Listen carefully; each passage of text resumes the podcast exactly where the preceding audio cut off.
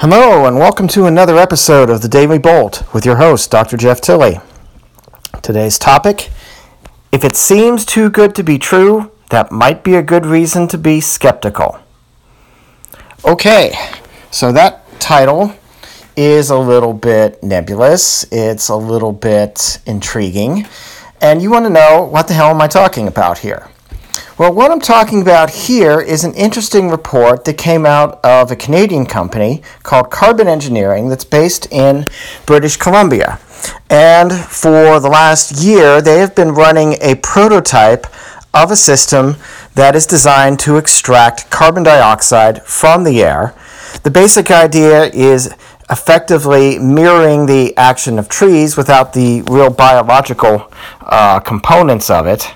And actually, uh, it ends up working by sucking air into a cooling tower. And those cooling towers have lots of fans to drag in lots of air.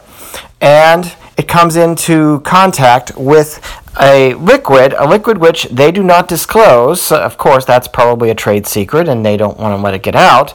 But it's a liquid that chemically reacts with the CO2 in the air and basically the CO2 precipitates out, much like water in the form of rain precipitates out from the gaseous form of water vapor. Okay, so this is an interesting idea, and it's something that's not really a new idea. Uh, a scientist named uh, Klaus Lackner in the mid 1990s first developed the idea, the general notion of basically precipitating out carbon dioxide in the air and converting it into some other form.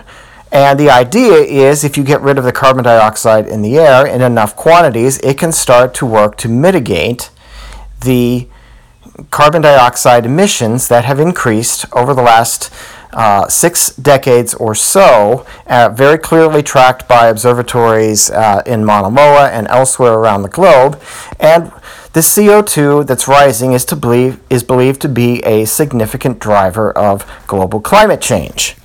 So, uh, any way to get rid of carbon in the air might be seen as a good thing, right?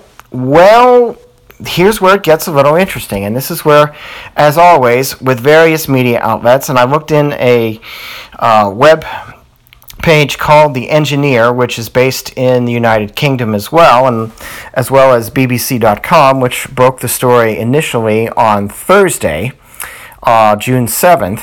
And there's missing details here. And uh, there's an article in a trade publication I'm going to try and get my hands on to see if I can get more uh, details. It's probably something that's an expensive subscription, but I'll give it a try and I'll report back to you on a future podcast what I find out. But here's where I have some issues with this.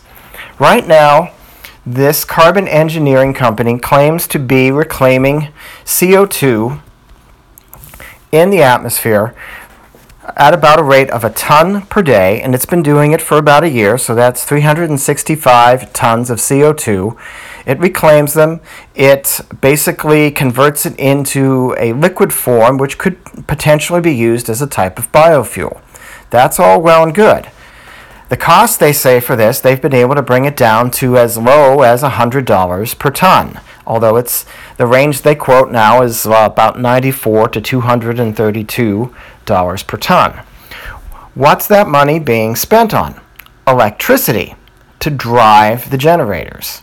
Uh, this is not in a place where it's connected to a wind farm. There may be some solar facilities, but from what I see in terms of a picture on the BBC.com uh, uh, website accompanying the article, it's not necessarily connected to a solar farm, so it's using standard electricity.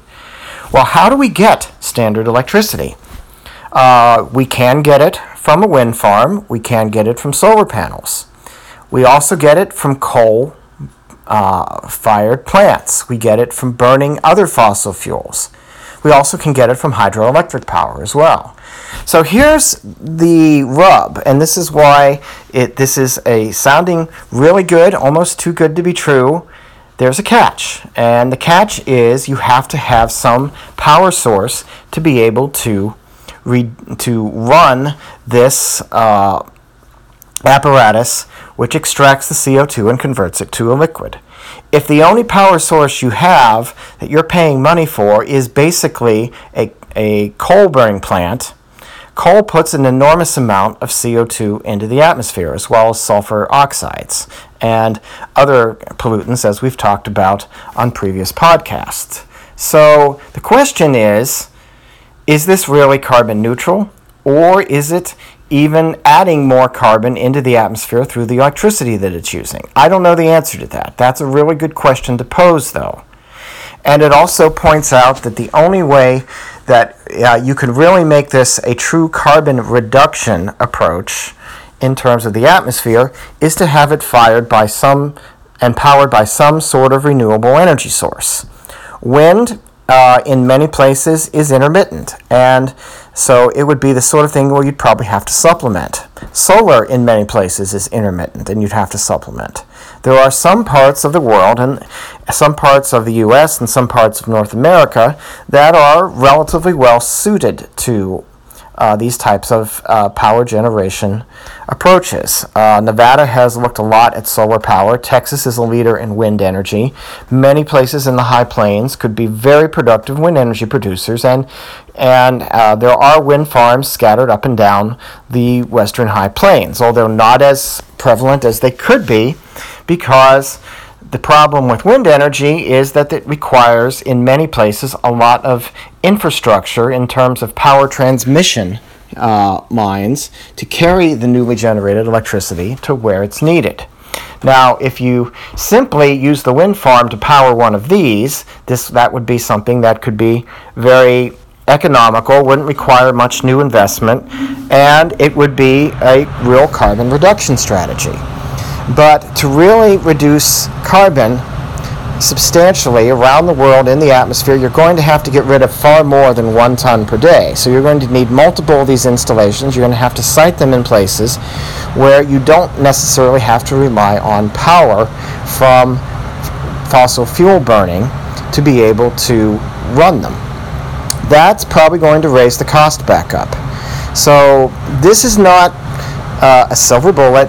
Uh, it's got some promise. There's a lot of technical hurdles that would have to, and logistical hurdles especially, that would have to be worked out for this to be viable. So don't get yourself all excited about this just yet. It's a step, a baby step. It's a fair ways off before we'll have these plants dotting the globe with renewable power sources that can power them adequately to be effective. So it's always good to think about the details. Details matter. That's something that a lot of uh, news media forget about. Uh, in a lot of educational realms, we forget about that, and the students don't think about it. That's subject for a whole other series of podcasts that I hope to get to uh, later in the summer. Uh, but for now, consider this as a step. It's a step in a good direction, but it's not a solution yet. It's far from it. It's going to take some time for that to happen. That's all I have for you today on this edition of the Daily Bolt. If you like this podcast, feel free to like and share. In fact, since I bring it to you for free, effectively, unless you uh, decide to become a patron, and as yet we have no advertising, um, do me a favor and share it with someone you know. And that'll actually help get the word out. And uh, more followers means we can grow. It's for yourself. Make sure you like it. Make sure you subscribe. Uh, if you're listening to this off of itunes uh, subscribe to us there. Follow us on podbean uh, and you can get to us through our facebook page of our parent company tilley weather associates for now thanks for listening have a good afternoon, a good morning, or a good evening, depending on when you're listening to this. And God bless.